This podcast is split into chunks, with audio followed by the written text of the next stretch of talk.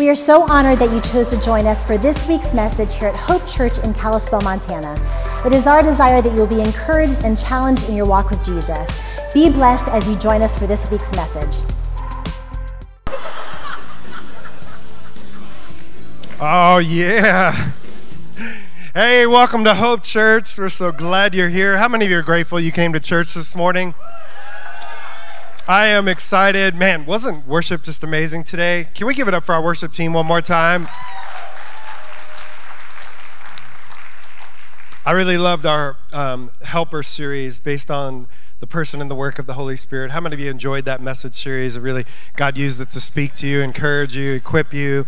I almost hated, hated to end that message series, but I am uh, really excited about kicking off our brand new message series today called Addicted to Love. And for some of you, that may sound like a, a strange message series title, but really the heart of it is about healthy, loving relationships.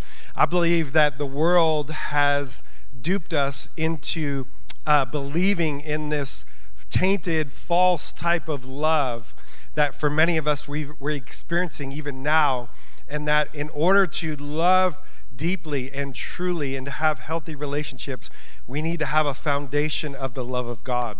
And so this is going to be a, a fun, uh, amazing message series. And let me just help you uh, give you some things that we're going to dive into during this message series. And as we do that, inevitably, you're going to have some questions and we want to help answer those questions. So, uh, throughout the whole message series, we have a phone number for you to be able to text questions to. And throughout the message series, we're going to try to address some of those questions and answer some of those questions for you. Right now, I believe the world is more confused about life, love, and sexuality than it ever has been in the history of our planet. And we need to get back to the foundation of godly love, godly sex, and relationships. And so, this message series we're going to dive into today, I'm going to really kick us off with what is real love? And we're going to talk about this thing called love. For many of us, I don't know that we really understand what true love is or real love is according to the Bible. And so we're going to dive into that today. I'm not going to kind of set the stage and a foundation to launch us into the rest of the message series. But we're going to go to, into next week. We're going to hear from an amazing couple. They're going to really share their story and experience of how their wounds from the past affected their marital relationship and their relationship with other people, even in ministry, and uh, how God healed them and worked through those relationships and restored love back to their relationship. So that's going to be amazing. The following week, we're going to hear for some people that are in the middle of singleness and how God can even use singleness not only to prepare you for marriage, but to help you get a right understanding of what real love is before you get married, so that when you go into a marriage relationship, you don't go into it with all these tainted, twisted ideas and, and you lose out because we have faulty expectations, right? And the following week, uh, we're going to listen to some people that have uh, experienced marriage from young couples, young married couples, to middle aged couples, to uh, what I like to call our seasoned saints who have uh, been around the block, if you will, and have, have been married for 30, 40, 50 years and have experienced all the highs and lows and ups and downs in every season of life. And it's going to be like gold, wisdom. Let me tell you, it's going to be amazing. We're going to look at some areas. How do we how do we love our kids through parenting? And how do we raise our kids with a foundation of what biblical love looks like so that they grow up with a healthy understanding of love, sexuality, and relationships? That's going to be amazing. And uh, we're going to talk about how do we love our neighbor? like, I mean, I'm lucky to just love our kids, right? But Jesus said uh, that, you know, what good is it for you if you love those who love you? And now, come on, that's where the rubber meets the road, right? But, but if we love our neighbor as ourselves, people that are strangers, that we don't even know as Christians, we're called to actually love people. And by the way, we're supposed to love those who even hate us. And there's so much hate going on in the world right now. How do we do that? And, and it all starts with this foundation of love. And then we're going to end this series on a bang. And we're going to take the questions that you, you sent in, and we might even add in some of our own because I believe that we are living in a day and age where our culture is trying to feed you what it means to love and have healthy sexuality, healthy marriages, and we have been duped. And so there, there are so many, so much confusion in the church today. And I believe this. I have a conviction. And by the way, uh, this whole message series is going to be a little bit PG 13. And so there may be some Sundays that are a little bit mature in nature. And we're going to try to let you know in advance when those Sundays are. But here's my encouragement to you uh, don't let that freak you out because your kids are getting a message on sexuality and love, whether you like it or not, or believe it or not. And unless the church starts answering their questions and giving them a healthy perspective on what the Bible says is love and healthy relationships and sexuality, we're in danger of losing a generation. And so I believe the church needs to step up and start talking about these things that our culture is shaping our children right? Things like what you know, what about the LGBTQ? I don't know, I might have missed a vowel in there or something. Uh, movement and and is it okay to be in homosexual relationship? Is it okay to have sex before marriage if you love each other? And what really is marriage anyway? And so, all these things in in in the day and age that we're living in, your kids are getting fed a message. And so I want to try to bring, some healthy messages to restore back to the church and to God's people what it looks like to love from a biblical perspective with the love of God and how does that translate into our relationships to make them healthy. And so here's here's my encouragement to you. Don't miss a Sunday you might be tempted to say, hey, you know, I'm not single, I'm married, uh, I don't have kids, so I'm not going to show up on that Sunday.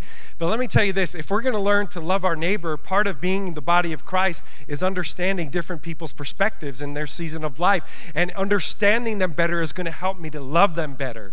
And so you might be able to mentor a single person or give some advice to a married couple or help somebody that is about to enter into parenthood because of what God spoke to you and encouraged you with and taught you through this message series.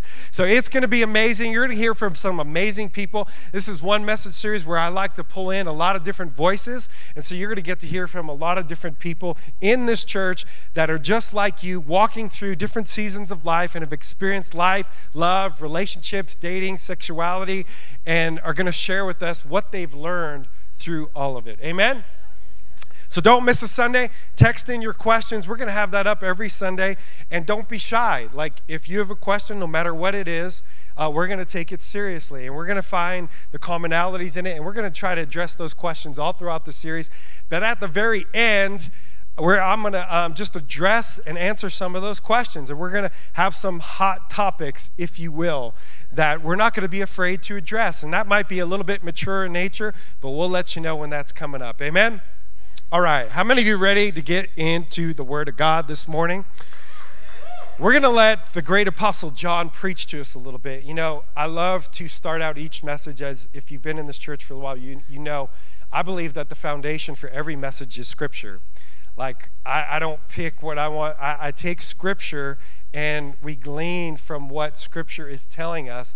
And so that's why I like to start out with Scripture every time before I get into a message. And so today, the, uh, the morsel, the nugget of truth and life, the, the meat, if you will, today we're going to look in 1 John chapter 4, um, starting in verse 7 through 12. And I'm going to read to you out of the New Living Translation. And, and the reason for that, normally, uh, you know, my particular flavor of translations is the NIV, and I've got several personal reasons for that.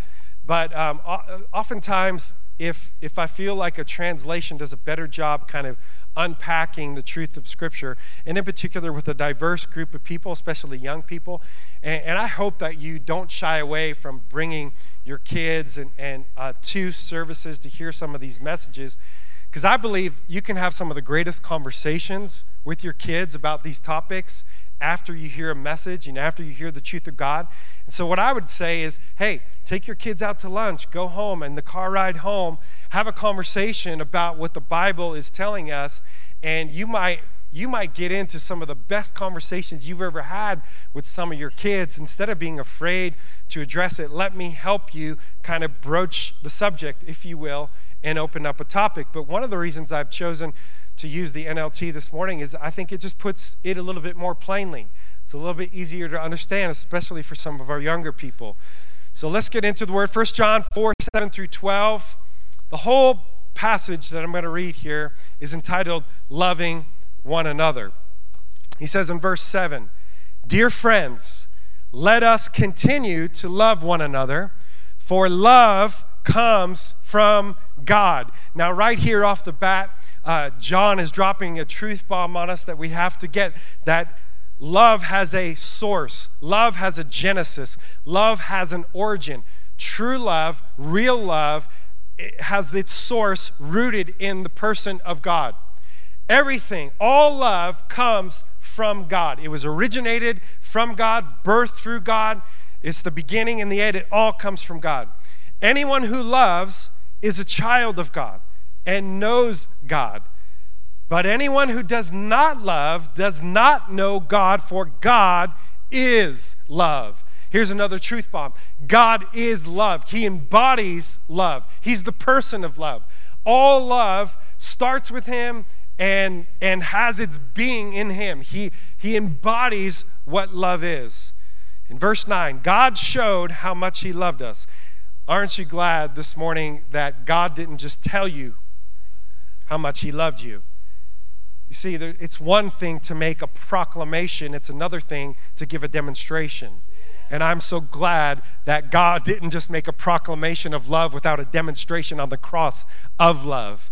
God showed us how much He loved us by sending His one and only Son into the world so that we might have eternal life through Him. In verse 10, and this is where we're going to hone in on this morning, and this is real love. This is real love. Not that we loved God first, but that He loved us first and sent His Son a sacrifice to take away our sins.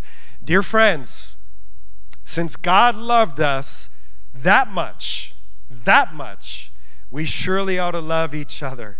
No one, and I love this, no one has ever seen God, but if we love each other, God lives in us and His love is brought to full expression in us. Would you pray with me?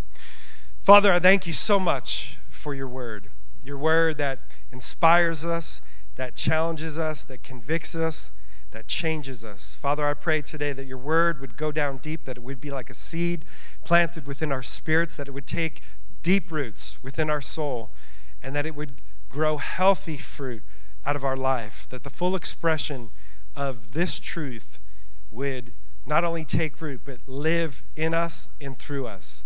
God, today I pray specifically, oh, and what is so on my heart that you've put on it, Holy Spirit, is that today we would not just have a revelation of your love, which is needed, but God, today, that your love would manifest in us by the th- full expression of an experience with your love. God, that we would experience the depth of your love all over again because of what Jesus accomplished on the cross. We're so grateful for it. That's why we gathered here today to worship you. So I give you this time. I pray that you would anoint me. And Holy Spirit, we say, This is your church. This is your time. Have your way. You have full permission to do what you want to do. In Jesus' name. Amen, amen, amen. And now, church, would you just take a moment to pray for the United States of America with me? God, we thank you for the great um, blessing it is to live in this amazing country. We're so grateful for the men and women who sacrificed and continue to sacrifice to protect this country. And God, I pray that you would help us to get back to the foundation, like we sang this morning, the cornerstone, a relationship with you, Jesus Christ, built on your word, built on in God we trust. Father, I ask that you forgive us for following other gods as a nation and turning away from you, and that you would hear from heaven Forgive us and heal our land. God, we pray for President Biden and Vice President Kamala Harris and their whole staff. God, we pray that if they do not know you, that they would come to saving faith in you. And that, God, that you would begin a revival in Washington, D.C. God, to turn the heart of this nation back to the heart of God. We pray that revival would sweep over this great nation, just like you did in times before. God, that you did it before and you could do it again, and we believe it. God, why not, why not here? Why not now? Why not with Little Hope Church in Kalispell, in the Flathead Valley? God, I pray that you would awaken your church for such a time as this. Let revival break out. And God, I even pray for the, the nation of Af- Afghanistan and, and the Christians that are being held hostage there and taken captive. God, would you move in that nation? Would you protect your people? And would you give them strength during these uh, challenging times of persecution in Jesus' mighty name? Amen, amen, amen. How many of you remember your first love? You remember the first time that, that you fell in love? I was actually trying to think of that uh, moment for myself. I remember one of my earliest memories is uh, my mom had this picture of me, and I must have been about eight years old about the time. And I was, uh, it was the summertime. I was on a, a beach in upstate New York at one of the lakes, and there's this picture of me smooching with this little girl about the same age. And we're just like, I'm sitting in a, a, beach chair, she's sitting in a beach chair, and we're just like kissing like this. And, and, everybody's like, oh, that's so cute and everything. And so at eight years old, I was this little Romeo already, and, uh, and kind of being shaped, you know, by these ideas of what love is through music and media and movies and, and I remember by the time that I got in high school, the first like real girlfriend that I had, and actually even before that, I remember being in sixth grade and being infatuated with my English teacher, Mrs. McNamara. I mean, she was blonde, curly hair. She looked beautiful. By the way, I got an A in that class because I was just paying attention. I don't know if I was paying more attention to uh, the material in English class or to her. I remember one day, I mean, I just used to stare at her, and it's like, you know, the birdies going around and your heart beating out of your chest. I didn't know what was going on. I'm in sixth grade, people, you know? But I just remember just being in love with Miss McNamara. I remember one day she even told me, she's like, now, Lance, you know I'm married. And I'm like, yeah, I know, but, you know, you never know if it doesn't work out, you know? I'm like, she got a good laugh and she was one of my favorite teachers but you know we're, we're experiencing we begin to experience these feelings and and, and we think you know we, we, we feel this emotion and feelings of love and attraction that really begin to shape us and and then there's other things like when i was uh, about 10 years old kind of finding my grandfather's stash of pornographic material and unfortunately uh, you know getting a hold of that and it it start to just shape this idea of what sex is and sexuality and and and then creating this like brokenness in my soul that would affect me from an early age and then getting into high school. When uh, i was a sophomore in high school and started dating and and you know think I, I dated this girl kristen for a year and a half and, and then i moved to new jersey. And i remember uh, it was really funny you know back then you didn't have phones you couldn't text message people so you had to do it the old fashioned way. You had to write love letters. Remember those things? Love letters? And i remember you know being separated from her and moments where you know i'd be on my bed and put on some sappy love song music, you know, as I like my heart throbbed missing her and, uh, you know, singing to Celine Dion all by myself. oh, I miss you. And, um, and being on the phone for hours, you know, with her, racking up my dad's long distance bill. And I remember one time my, my stepmother found a, a love note that I had wrote to her. And in that love note, I was saying stuff like, man, my father and stepmother, they don't even know what real love is. Like, we have real love. Like, we know what real love is. And, and I remember my stepmother finding that note and confronting me with it and everything. And, and my dad kind of like reading it and laughing, like, I'm like 17. Like, what do you know about real love? I knew absolutely nothing about real love. And I think that's the case for a lot of us. You know, we grow up, and even the way that we grow up, whether we grew up in a home where we, we had a loving, loving parents who had a healthy marriage or a broken home where for most of us where we lived and saw divorce and the damage that does and even the relationships or lack thereof that we can have and receive love from a parental figure, from a father or a mother, and me growing up in a broken home and, and leaving this rejection wound in me and this need for approval and where I found that and, and how love just the enemy was just having a field day with me where he tainted and twisted and distorted and even perverted what real love is. And I, and I love that as we come into relationship with God and we read his word, just like John spoke to us this morning, he says, This is real love. Not that we loved God first, but God first loved us. And so there's something about first love that teaches us really what love is all about. And so, even if you think about the genesis of love, where, where the relationship between us and God all began, going back to the garden, where the Bible says that, that God walked with Adam and Eve in the cool of the day, and they had this love relationship where, where they got to see God face to face. They got to experience the love that God had for them in this beautiful, healthy relationship between a father and a son and a daughter that established forever the beginning, the genesis of what real love is. And then sin entered the world through a choice of Adam and Eve, where they got to choose do I want to stay under the covering and protection and the love of Father or God, or do I want to take it into my own hands and try to explore what love and what life might be like out from the covering of God so that I could become a God and, and I can experience love for myself and dictate what love is. And, and ever since then, love has been tainted by this thing called sin.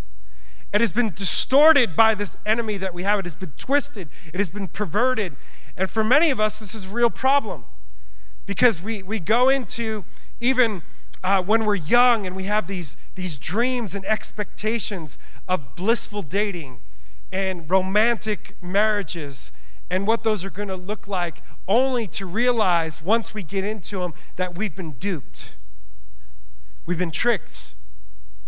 Because we've received our ideas of what real love is from faulty sources.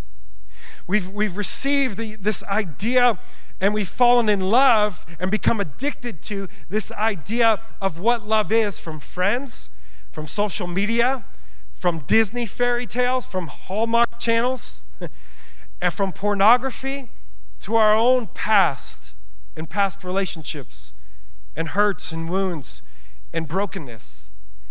And we are now living in a day and age where our culture is shaping a generation that is one of the most relationally sick, sexually addicted, divorce ridden generations in the history of our world. And unless we get back to the foundation of what real love is, we will never be able to understand and have the healthy relationships that God wants us to have. And so we need to get back to what real love is. And here's the problem we have been, um, we have been taught by our culture a certain brand, if you will, of, of love. And I believe personally that we've become addicted because of our wounds of our past and our brokenness in our relationship that we have.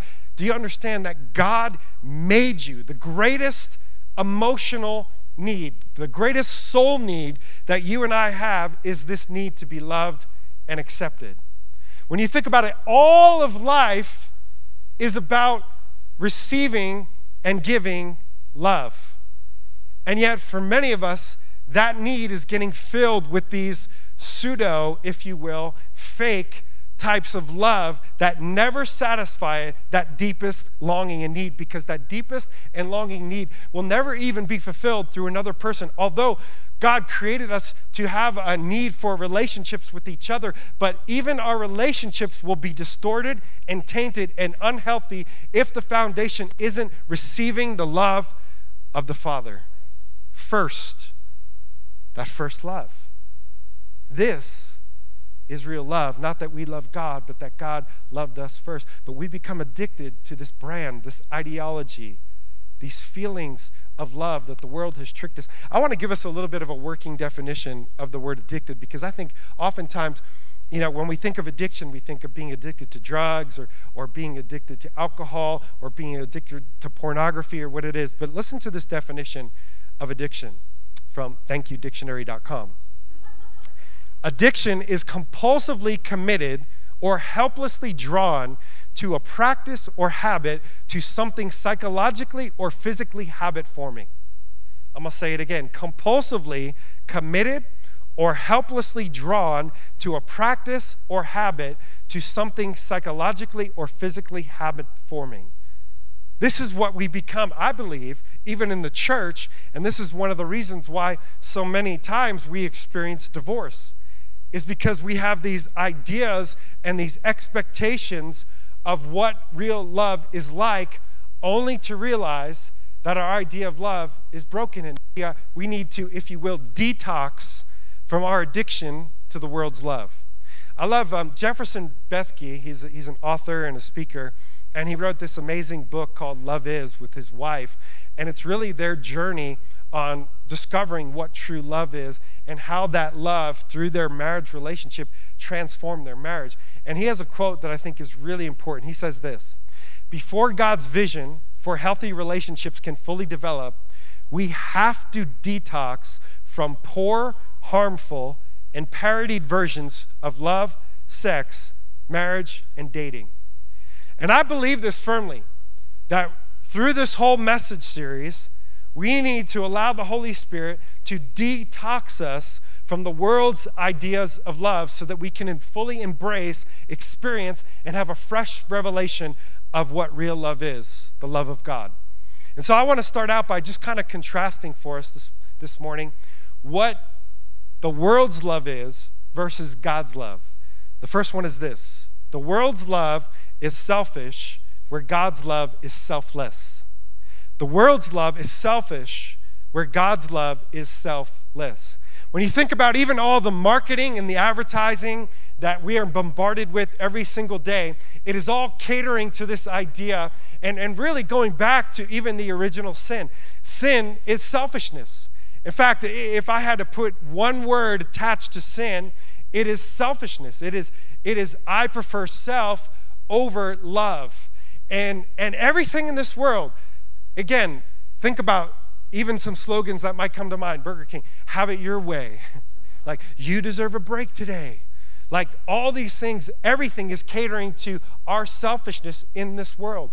And even in, in dating and relationships, it, it is becoming all about what I get from you, not what I give to you. It's if you meet my needs, then I'll love you. But the moment that you don't meet my needs, then I don't know if I can love you anymore because it's all based on this selfish type of love that says, I've got to have my needs met first.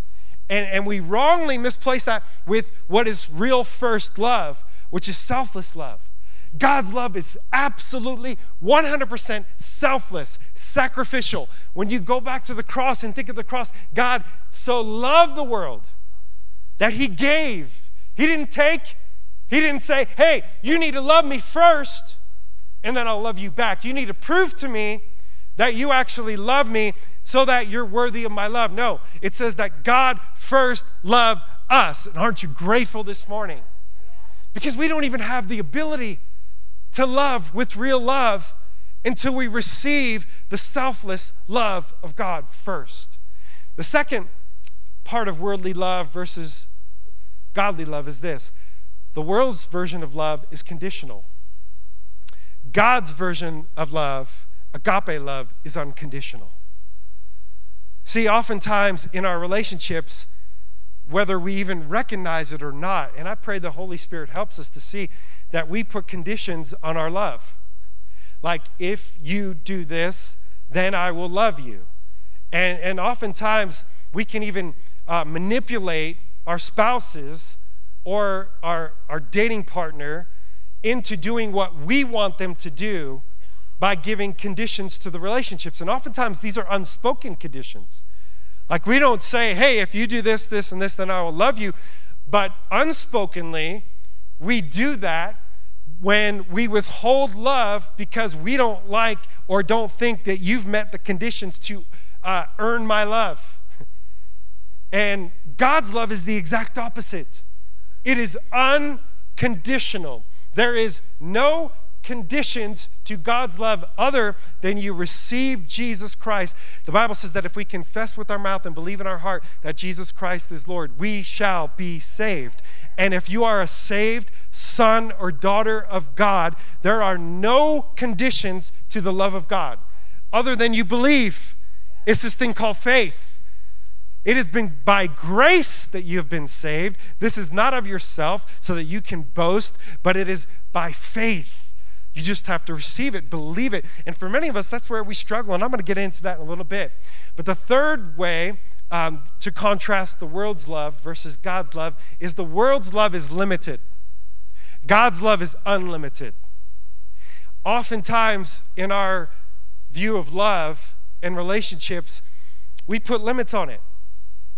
And now, let me just say this I'm not talking about abusive relationships because we need to have healthy boundaries in relationships. And when somebody steps over those uh, boundary lines and enters into an abusive relationship or situations, I'm not talking about putting limits on that. I'm talking about putting limits on our love that we give to those that we are in relationship with versus God's love, which is unlimited. And where this boils down to is our commitment. See, we're living in a day and age where nobody wants to commit to love anybody anymore. Like, even statistically speaking, um, research shows that, that young people are waiting longer and longer and longer to marry. And in most cases, it's not, uh, it's by choice. And they're choosing it because why get married if you could have the benefits of a marital relationship without the commitment? In other words, I'm, I'm going to limit my love. I will love you as long as these conditions are met but my love is limited to you. If I have to commit to you to an unlimited type of, of love, then that's where it stops for me. I, I can't commit beyond that. And, and we don't even know, like, the Bible talks about something called covenant relationships. And we don't even understand this concept in our society that, that nobody wants to have commitments anymore. We want to be free. We don't even want to commit to a church. We don't want to commit to serve. Uh, we don't want to commit to friendship. Uh, friend, friends come and go, people come and go out of our lives. We come and go out of churches, we come and go out of small groups, and, and nobody wants to be committed to love each other anymore. And because of it, the world is starving to see what real love is, and the church is failing. We need to get back to the foundation of what real love is. 1 John 2:15 John is, is just, and I just encourage you, it, it, read First John. Read it from cover to cover, read it through, because John just beautifully talks about what godly love is, what real love is. But he gives us another clue in 1 John 2:15. He says this: Don't love the world. Do not love the do not love the world nor the things it offers you, for when you love the world, you do not have the love of the Father in you. For the world offers only a craving, an addictive craving for physical pleasure, a craving for everything we see, and pride in our achievements and possessions. These are not from the Father, but they are from this world. Now, some translations say the lust of the flesh, like everything in the world, um, and its desires, the lust of the flesh, the lust of the eyes, and the pride of life. All of this, all this the world is fading away, along with everything that people crave and are addicted to. But anyone who does what pleases God will live forever. In other words, have eternal life, live in eternal love. But I think really the key to all of this, not only understanding what real love is, but actually encountering, experiencing continually the love of God, living in that love, being full of the love of God is what changes us. It's what transforms us. It's what gives us a, a it's, it's actually, God wants to take us to school to learn what love is. And the way He teaches us is to say, I want you to receive the love that I give. Because it's not like the world. You've fallen in love with this idea of love that the world offers. But the way that you're actually going to know what real love is, John gives us a clue in verse 15. He says, For when you love the world, you do not have the love of the Father in you. And that's it right there. Everything starts. We can't even have a conversation about healthy relationships, love, and sexuality with starting right here. The reason we're so in love with the world is because we haven't had a deep enough revelation of the love of God and we haven't encountered a deep enough encounter and experience with the love of God. The love of God changes everything. The cross changed everything. You had me at the cross. Sorry, Jerry Maguire. You didn't have me at hello. You had me at the cross because it was at the cross that the love of God was poured out. It was at the cross that God not only told you and gave us a revelation that for God so loved you and me that he gave his only son, but it was at the cross that there was a demonstration of the love of God. I'm so glad that I don't just have to rely on VBS teacher telling me Jesus loves me, this I know, for the Bible tells me so, and that is true. But for many of us, that's where it stops. We know it here, but we've never allowed it to get in here. And today, I want us to start this journey of understanding and encountering what real love is so that we can have healthy relationships where we're living in the love of God and giving the love of God to others around us. And if we will allow it, it will not only transform our personal relationship with the Heavenly Father as a son or, and a daughter, it will transform every relationship in our life. And so, if this is the key, if receiving and giving the love of God is the key to healthy relationships and understanding what real love is, what's in the way? What's blocking us? I think there's, there's three things that I think are one of the keys that we have to remove these blockages to experiencing and receiving the love of God so we can allow it to go deep within us. The first one is this condemnation condemnation. Now, for a lot of us, we don't understand what this word really means. And so I want to try to help you this morning. Condemnation is not from God. Condemnation is one of the devil, your enemy of your soul, that wants to steal, kill, and destroy and twist and pervert the very love of God and block you from receiving the love of God. Condemnation is from the devil, conviction is from the Holy Spirit. And here's the difference God uses conviction, and the Holy Spirit will convict us to uh, awaken us to the reality that there's some sin in our life that needs to be forgiven and removed as a blockage because sin blocks the love of God. And for many of us, when we ask God to forgive us, in fact, I want to I want to read to you this this scripture because I think it's one of the keys. Um, in John also, 1 John 1 9 says this If we confess our sins, he is able, he is faithful and just, and will forgive us our sins. And listen to this purify us from all unrighteousness. So here's the problem the Holy Spirit will convict us of sin in our life, but we'll just keep going on with our life. And John is saying that when you feel the conviction, the purpose is purpose of that conviction is so that you will stop. Do you know what the word confession means? It means to agree with God, to agree with someone. So when I confess my sin, I'm saying, Holy Spirit, I recognize that you're putting your finger on something in my life that's not healthy, that's not good for me, and I agree with you that we need to take care of this. Will you forgive me? And it says that He is faithful. That if you do that, He'll wash it away and He will restore righteousness to you. And He'll open up, it will open up the airway, if you will, for the love of God to be poured out in your heart and in your life. But for too many of us, we're stuck in a cage of condemnation, of guilt, of shame.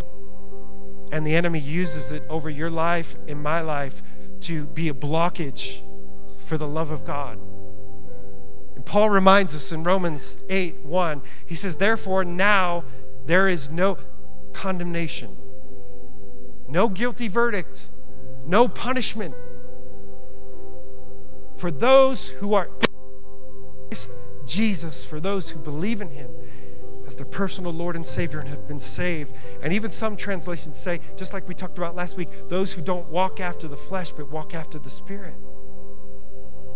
So I'm here to remind you this morning that I believe for some of us, the reason we're not experiencing and encountering the more of the life giving love of God is that we're allowing the enemy to keep this lid over us of, of, condemnation. And I believe today that the Holy Spirit wants to break that lid of condemnation off some of us. And He wants to open up our hearts to be able to receive the love of God. He wants to break that yoke and that bondage over you. Because the reality is the second thing that blocks us. For many of us, we don't really understand the gospel. We don't understand the good news. We don't understand the reality of what Jesus did on the cross. And we have we've allowed the enemy to, to distort in our minds how God sees us and what he thinks about us. And consequently, we end up living as slaves instead of sons or daughters. We live under this orphan spirit where we're trying to please the Father, but because we're not doing enough, I don't read my Bible enough, I don't go to church enough, I don't go, I don't go to connect group enough, I, I sin and I have these secret sins in my life and hidden things and wounds and brokenness, and, and I'm so sick inside and I don't I don't know what to do to change me. It's because you don't understand the gospel we don't truly believe it. I remember one time one of my kids, they were they were watching some cartoons or something at night. They were watching a show and there was an infomercial that came on. And you know, it was talking about ShamWow This will change your life. You know, just just use it. It will clean up every mess and all this stuff. And act now. And by the way, you know, that's not it. We'll throw in this or whatever. And I remember they came down to the dinner table and they're like, "Hey, Dad." That, that thing just sounded too good to be true. And I'm like, yes, son, it probably is. But I think that's the way we treat the gospel. We treat the gospel in the same way that that is too good to be true. That Jesus went to the cross, because here, here's the crux of the gospel right here. Titus 3 4, it tells us what the gospel is. For when God our Savior revealed his kindness and love, he saved us not because of the righteous things that we've done, but because of His mercy. He washed away our sins, giving us new birth and new life through the Holy Spirit. You see, what we have to understand is that Jesus went to the cross, He was commissioned by the Father. God said, I am tired of the enemy holding back my sons and daughters from receiving my love. And He commissioned His Son, Jesus to go to the cross. Can you just imagine that? The pain that he endured. He went to the cross as you, for you, took all your sin on him, nailed it to the cross, died to it. That's mercy. Mercy is not getting something you deserve. You and I deserve to die that death. Because of my sin, because of my waywardness, because of my going my own way, I deserve to die. I deserve to burn in hell for eternity. But Jesus said, No, I'm going to take all your sin on me, and I'm going to take your place on that cross. And I'm going to nail all your sin on that cross. I'm going to bury it as far as the east is from the west. And he said something when he, just before he died, he said, It is finished. Do you know what that word means? In our it means paid in full. It's actually when you had a debt and you and somebody went to collect on it there was a stamp that they would put on that debt that said paid in full. It's same word. Paid in full. Every sin you've ever committed every sin you're going to commit today every sin that you're going to commit for the rest of your life paid in full. It is finished because of the cross. But it doesn't stop there. There's more he gave us all his righteousness. That's grace. He imputed. That, that word means that he gave you, he not only took away your sin and took on your sin, he gave you his righteousness. Why? so that when God looks at you, He doesn't see you, He doesn't see your sin. He sees Jesus standing in front of you, and He's seated at the right hand of the Father. And every time the accuser of the brethren comes before the very throne of God and says, Oh, look what they did, look what they did. They can't be loved, you can't trust them. Jesus reminds him, That's not him, that's me. I'm giving them my righteousness, I'm taking away their sin so that you and I can receive continually the love of God, walk in the love of God. Do you know that in Song of Solomon it says God's banner over you is love? That means when He looks at you, He doesn't see our brokenness, He doesn't see our weakness, He doesn't see our depravity, He doesn't see our sin. He sees my son, my daughter, whom I love, and in my banner, in other words, my label over you isn't guilt, isn't shame, isn't condemnation. It is you are loved unconditionally, without limits, selflessly, sacrificially. That's the love of God poured out on the cross. That's why in a minute we're going to end the service by taking communion together because we have to remind ourselves what Jesus did on the cross. The last thing that blocks us, and we're going to end on this, is for many of us, we've allowed the love of God to get stuck in our head and never make it down into the depths of our soul. We have a head knowledge. Yeah, I know God loves me. Bible tells me so. I know it. But let me tell you something until you have that moment where you encounter the love of God and you need to have that moment you need to know. I can tell you exactly the moment when I encountered the love of God and the depth of the love of God. I'll never forget it for as long as I live. It marked me. It marked my life. I wouldn't be up here today speaking to you if it wasn't for that moment. And all of you, you need to have that moment. You need to know that moment. You need to experience that moment. Because it's not enough to know God loves me here. I've got to know that He loves me in the very depths of my soul. I was a college student, Lee College. One night, and Dr. Paul Conn was preaching, and he was preaching on Esther. And he was talking about how God was looking down on Esther, and he just loved her. And he poured out his love and favor on her.